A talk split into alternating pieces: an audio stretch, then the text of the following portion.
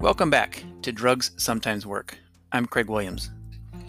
In our recent three part episode on heart failure, we discussed that ACE inhibitors and ARBs, angiotensin receptor blockers, work great for systolic heart failure, but have no intrinsic role in diastolic heart failure. The mechanistic reasons for this are still not clear, and it was a surprise when ACE inhibitors failed to improve outcomes in trials of diastolic heart failure. But the pathophysiology of most diseases is complex, and we shouldn't be surprised when well performed clinical trials don't always turn out the way we think they should. In 2012, I published an editorial titled Is Microalbuminuria a Disease? The premise was that the increasing use of ACE inhibitors and ARBs in diabetic patients with microalbuminuria was misguided. In part, as the title of the editorial implied, this is because it is unclear whether microalbuminuria really is a disease that warrants therapy.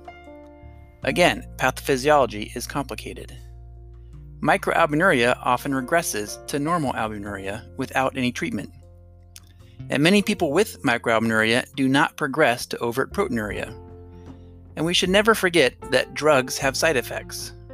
Things like angioedema, hyperkalemia, and hypotension are real with ACE inhibitors and with ARBs. And so, as we've advocated before on this podcast, the use of any drug should be predicated on the benefits outweighing the risks. In the editorial, the answer to the question, is microalbuminuria a disease, was basically no. Partly that's because the reasons we just outlined, but also it was based on clinical trials that were available at the time. Clinicians largely accepted the main premise of the editorial that microalbuminuria by itself was not a sufficient reason to initiate an ACE or ARB. But a counterargument soon emerged that since all patients with diabetes should be on an ACE or ARB anyway, the presence or absence of microalbuminuria didn't really matter if the patient had diabetes. As correspondence on the editorial came in, and as I received some emails about the article, it was clear that many clinicians felt this way that diabetes was an indication for an ACE inhibitor or an ARB. And that is still an opinion I encounter in practice today. The argument goes like this Patients with diabetes are at increased risk for atherosclerosis and chronic kidney disease, not to mention heart failure. And since ACE inhibitor and ARB therapy are effective for these conditions, patients with diabetes should be on an ACE or ARB. Leaving aside for now the dubious claim that ACE inhibitors and ARBs treat atherosclerosis, transitioning a therapy from the realm of treatment to the realm of prevention can be tricky. Look no further than our first episode on aspirin for evidence of that. Plus, things which seem like they should work often don't when subjected to a randomized clinical trial. Look no further than ACE inhibitors failing to improve outcomes in diastolic heart failure for evidence of that. But ACE inhibitors and ARBs do work for chronic kidney disease, which patients with diabetes are at an increased risk of. And even if they do successfully treat atherosclerosis along with CKD, does that mean they're also useful to prevent it? How do benefits compare to risks in diabetic patients who do not yet have atherosclerosis or CKD? In this episode, we'll tackle those very practical questions and use what we learned to answer our title question Do ACE inhibitors or ARBs treat diabetes? To begin with, let me reiterate two points that we've made previously on this podcast. Number one, the better we understand how the pharmacology of a drug matches up to the pathophysiology of a disease, the better we'll be as, as clinicians at deciding how and when to use that drug. It will always be true that drugs which treat disease pathophysiology are preferred to drugs which just treat symptoms. The ongoing opioid crisis continues to be a good reminder of that. And number two, drugs are much more efficient at treating disease than they are at preventing it.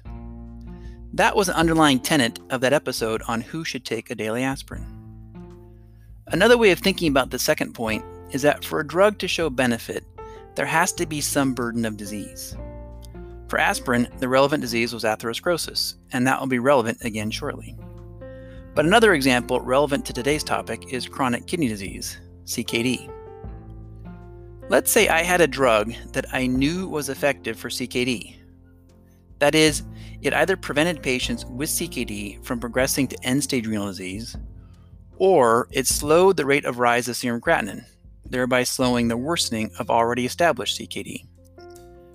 Now, let's say I want to know whether that drug prevents CKD from developing in the first place, a question of true primary prevention. If I choose to study that question by recruiting healthy 20 year olds to take my drug versus placebo, I'll never get an answer to my question. The risk of healthy 20 year olds for developing CKD over the course of 5 or even 10 years is so low it would be impossible to determine whether my drug was doing any good. While that logic may seem intuitive, it's also another tenet of pharmacology. A drug cannot prevent events if events are not occurring. So, to study a drug properly, we need to do so in a population that is at sufficiently high risk for the disease we're trying to prevent. So, for my CKD drug, instead of studying healthy 20 year olds, I should probably study 50 year olds with hypertension or 45 year olds with type 1 diabetes. The higher risk a population for the disease I'm trying to prevent, the more likely I am to be able to prove or disprove that my drug works. Again, I can't know if a drug prevents events if events are not occurring. Okay, let's move this discussion out of the theoretical and into reality. Our drug that treats CKD is ACE inhibitors and ARBs. Patients with diabetes are at increased risk of CKD. It's reasonable to ask the question Is the risk of CKD in patients with diabetes high enough that the benefits of an ACE or ARB outweigh the risk for the prevention of CKD? Fortunately for us, this has been studied. The best of these studies was published in the New England Journal of Medicine in 2009. It does not have a catchy nickname or an acronym, but it randomized 285 patients with type 1 diabetes to the ARB losartan, the ACE inhibitor enalapril, or placebo, and followed them for five years. The title of the study was Renal and Retinal Effects of Losartan and Enalapril in Type 1 Diabetes. It's easy to find with the Google search. On average, these patients with type 1 diabetes had had diabetes for about a decade prior to enrolling in the study, and they were in their 40s. And importantly, none had nephropathy at baseline, normal serum creatinine, and normal albuminuria. Monitoring over the five year period included labs and urinalyses, and also periodic kidney biopsies to look for histologic evidence of new nephropathy. And the finding after five years? No benefit of losartan or enalapril on reducing the onset of nephropathy, as measured by proteinuria, changes in serum creatinine, or histologic evidence of, from renal biopsies. So, in a pretty high risk population, type 1 diabetes patients in their 40s with a decade of diabetes history, it was a resounding no to the question of an ACE or ARB for prevention of nephropathy. This was not the only trial to have this finding, but it's a relatively long follow up, and the use of renal biopsies, in addition to lab and urinalysis data, made it one of the most definitive. But why is it that this group of drugs, which are very effective at treating CKD, do not appear effective for preventing it. That's still not clear. But as we said earlier, disease pathophysiology is complicated. Not all patients with diabetes develop nephropathy. Many do not even develop microalbuminuria. And of those who do, many do not progress to overt proteinuria or to an elevated serum creatinine. Remember, in the study, those type 1 diabetes patients had had diabetes for about a decade prior to enrolling and during that time, none had developed nephropathy, normal proteinuria, normal serum creatinine. Had we followed that group for 20 years or 30 years instead of 5, some certainly would have developed some degree of kidney disease. But which ones? And how many? 20 or 30 years is a long time to be on a drug, especially one that can cause hyperkalemia, hypotension, or angioedema. So while the guidelines debated and evolved through the 2000s, they all now agree. Primary prevention of nephropathy with an ACE inhibitor or ARB is not a good idea. Here's what the 2021 American Diabetes Association guidelines say. Quote, an ACE inhibitor or angiotensin receptor blocker is not recommended for the primary prevention of chronic kidney disease in patients with diabetes who have normal blood pressure, normal albuminuria, and normal GFR. Unquote. If you go back far enough in the diabetes guidelines, that statement is not there. But it now is, and it has a grade A rating, which means clear and compelling outcomes from multiple trials. So, the first argument regarding the need for diabetic patients to be on an ACE or ARB, that we could prevent the development of nephropathy, while attractive in theory, does not hold up to our challenge of the well designed clinical trial, or in this case, clinical trials. What about the other major argument for diabetes being an indication for an ACE inhibitor or an ARB? Atherosclerosis. This argument goes like this ACE inhibitors and ARBs are good for atherosclerosis. And patients with diabetes not only are at increased risk for atherosclerosis, but most diabetic patients probably already have at least subclinical disease. Meaning that while no clinical evidence of atherosclerosis may be present, no angina, no peripheral claudication, no past MI or stroke. If we looked into their arteries, we would see signs of atherosclerosis in almost all adults with diabetes. That point is largely true. Diabetes definitely accelerates the processes of atherosclerosis. And if someone has had diabetes for a decade or longer, they probably do have arterial evidence of atherosclerosis. But this is also a slippery slope as justification for beginning a drug. In our episode on aspirin, we said that the processes of atherosclerosis start early in westernized countries. There's a good chance that if you are 35 years of age or older and not living a hunter gatherer lifestyle, that you and that all of us have some evidence of subclinical atherosclerosis.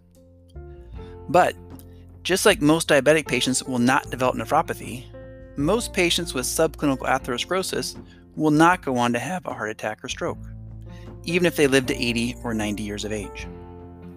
In the US, the rates of heart attack and stroke per capita have actually been dropping since the 1980s. People smoke less now. Diets have actually improved. And we are now several decades into the use of drugs that effectively treat high cholesterol, an approach that does actually slow atherosclerosis. So, how does this argument of using an ACE inhibitor or ARB to prevent atherosclerosis hold up to our challenge of the clinical trial? Not so well. Not too long after I completed my residency, the HOPE trial was published, and published to great fanfare. HOPE stands for Heart Outcomes Prevention Evaluation. It was a study of the ACE inhibitor ramipril, and if you Google HOPE trial and the word ramipril, you'll find endless sub-studies and editorials regarding this trial. While Hope purported to show the benefits of an ACE inhibitor for atherosclerosis, it was horribly confounded by hypertension, both a high rate of hypertension among study subjects at baseline and large reductions in systolic blood pressure during the trial, despite claims by the authors to the contrary. In the end, it wasn't really possible to tell if ramipril was really affecting atherosclerosis or just treating hypertension in a very high risk group of patients. So, a few years later, in 2004, the PEACE trial was published, also in the New England Journal of Medicine.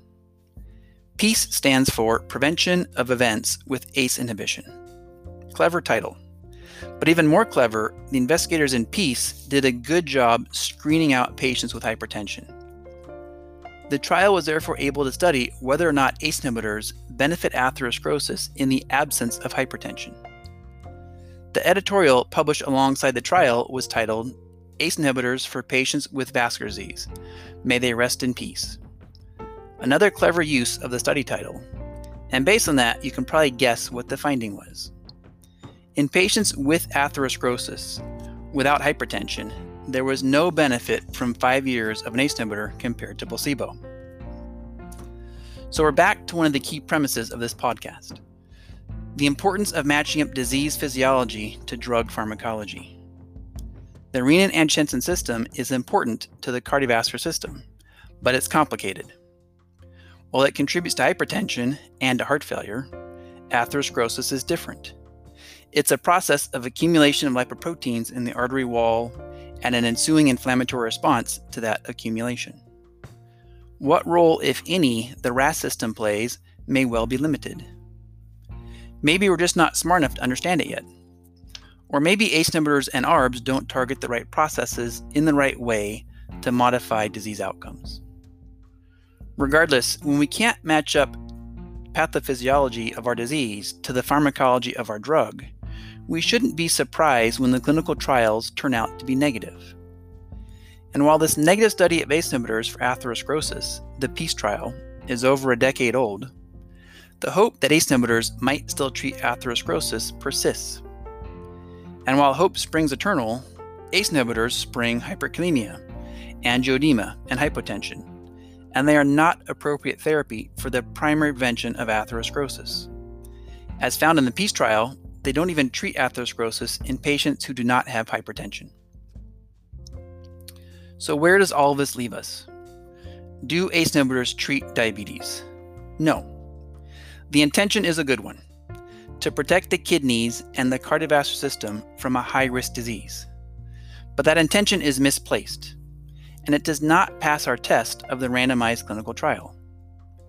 ACE inhibitors, or ARBs, are great drugs to use in our diabetic patients with hypertension, or with CKD, or certainly with systolic heart failure.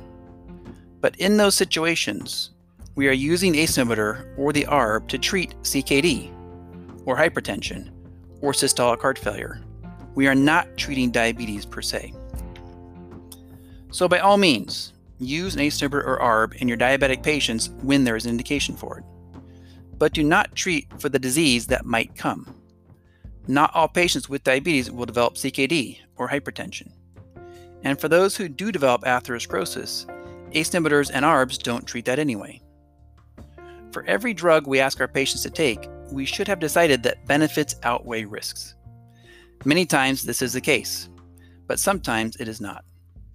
So until next time, don't forget that drug pharmacology only sometimes matches up with disease physiology, and that often explains why drugs only sometimes work.